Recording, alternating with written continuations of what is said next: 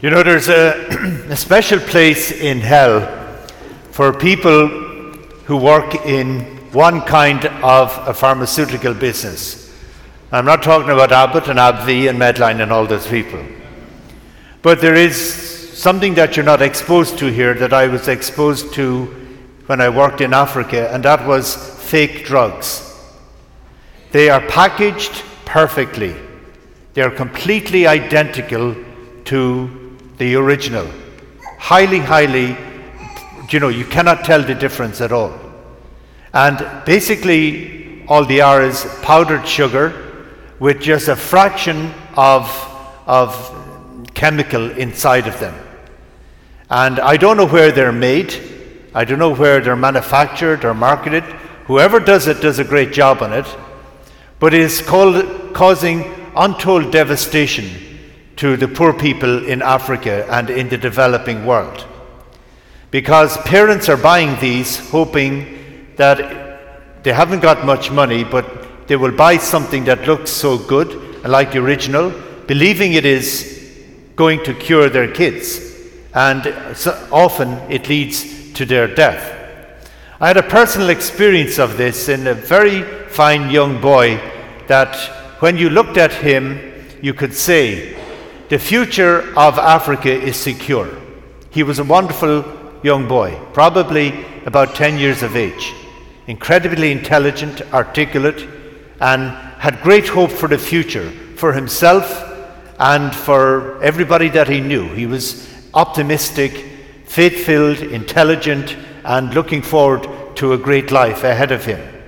Sadly, he got malaria, and his parents brought him to a clinic and they gave him the first dose of drugs, and that didn't work. And then they got the good one, which was fake, and they gave him that, and uh, he died. Within two weeks, he was dead. So I went to the hospital to pray. His dad was there, and he said, Father, will you accompany me home to my wife, to his mother? Because the mother and son had an incredibly strong bond incredibly strong bond. So we went to the house, and as we were walking into the, to the home, to their room, um, the mother was there, and some of the women around sensed what was happening, and they came in with us as well. So the room was quite crowded, and um, the woman sat down. She had a sense that things weren't good. And um, I said, I'm here. I, it was left to me to tell her that he had died. And I tried to do it as gently as possible. And, um, and I just said, I am very sorry. And it was then that it went from being sick to her son being dead. And before I knew it, two or three of the women, she was sitting on a large chair, couch style chair. Before I knew it, two or three of the women had jumped up, and one sat on one arm, one on the other, and the other sat on her lap. So she couldn't move. She was pinned down. And then what happened was screaming, crying, sobbing, huge pain. That, that, and she kept yelling, let, let me go, let me go, get off of me, let me go. The women wouldn't move. Because they knew if she, if she, if they let her go, she could, in her desperation, in her trauma, she could go anywhere and do something bad to herself. But they pinned her down, and it was, it was, um, it was actually helpful to her because she exhausted herself with the crying and with fighting them. And there is no way she was going to move these three women herself. They really kept her pinned down, and, and all of that, all that pain and suffering uh, came out of her at that time. And why I tell you that story is that, you know, when something traumatic happens to people, probably the worst thing you can do is leave them alone. Probably the worst thing you can do is be on your own when something traumatic happens to you. And sadly, that's a tendency today. If somebody is bereaved, often, you know, we, we leave them alone. We're going to respect their privacy. I firmly believe that's the very worst thing we can do. If somebody gets an illness or it's going through a difficult time, they can be wanting to be on their own, is the worst thing that can happen to them. And that is what is happening in the gospel of today. The people in their thousands are following Jesus, and they are in a, des- a deserted place. These are people who are suffering greatly. Roman rule for them was not wonderful. It wasn't like on, on, on the TVs with Gladiator and all this fancy. They were hugely oppressed, suffering greatly. Their lives were miserable, and they were very divided as a people. And not only that, but because of their lives that they were living, their lives of desperation, most of them were considered unclean. So they hadn't got the resources to offer sacrifices in the temple to make themselves clean. So not, were they, not only were they suffering under the Roman rule, but also they were excluded from any relationship with God as well. There was great isolation, there was great uh, hopelessness and division among themselves. But they were coming to Jesus because he was saying something that was speaking to them. And when it was, it was, it was in a deserted place, and whenever you have kind of people in a deserted place, especially the Jewish people at that time, and there's something going on without food, about food, their minds will easily go to Exodus, the foundation event of our faith. So as they were there, the disciples said, It is evening, let them go away, dismiss them. And Jesus said that he wanted, by saying, Give them something to eat yourselves, he wanted to give them something that was deeper than food, something that will help them to satisfy hunger in their lives, not just once, but always. And this is unique in, in, in the gospel because this is the one time, often Jesus is the guest in somebody's home. You know, the, the Zacchaeus said, Come and eat in my home. One of the leading Pharisees, Come and eat in my home. But this is a, one of two times. The second time was at the Last Supper, where Jesus is actually the host of offering the meal to other people. So the meal is open, and everybody, there was no special invitation. It was Everybody was invited, and it was open to all.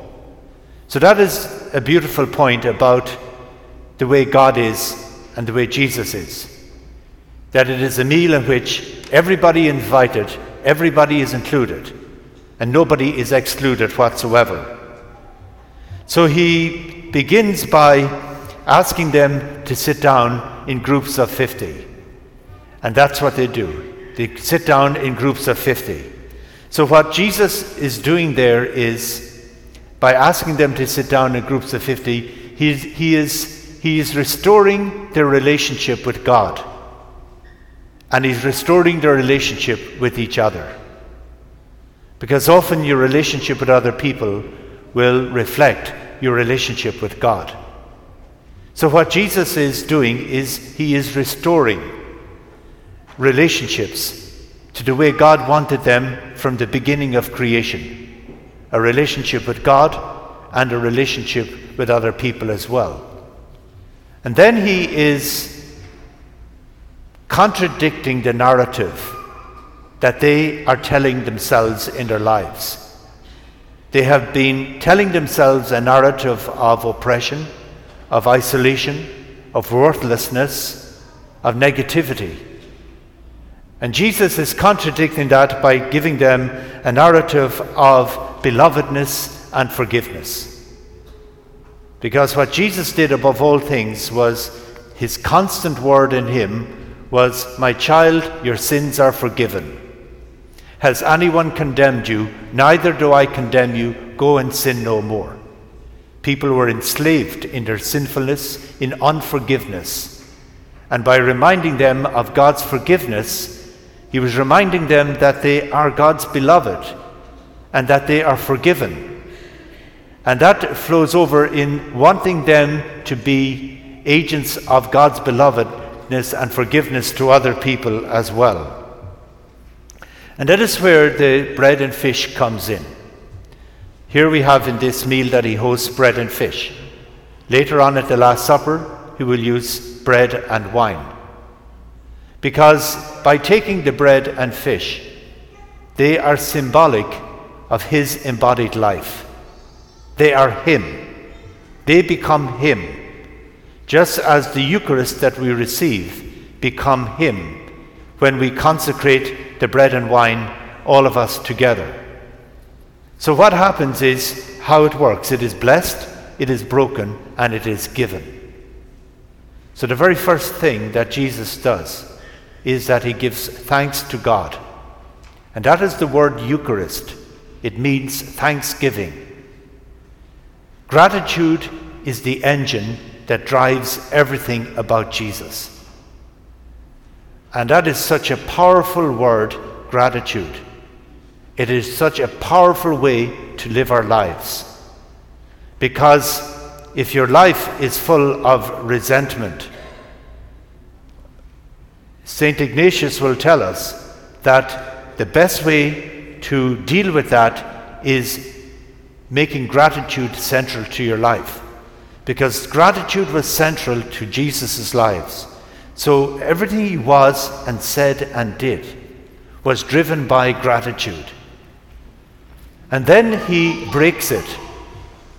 And in the breaking of it, he's reminding us of the sacrifice that Jesus made so that he could make himself available to all people his passion and his death and his resurrection enabled him to become available to all people. And then it is given.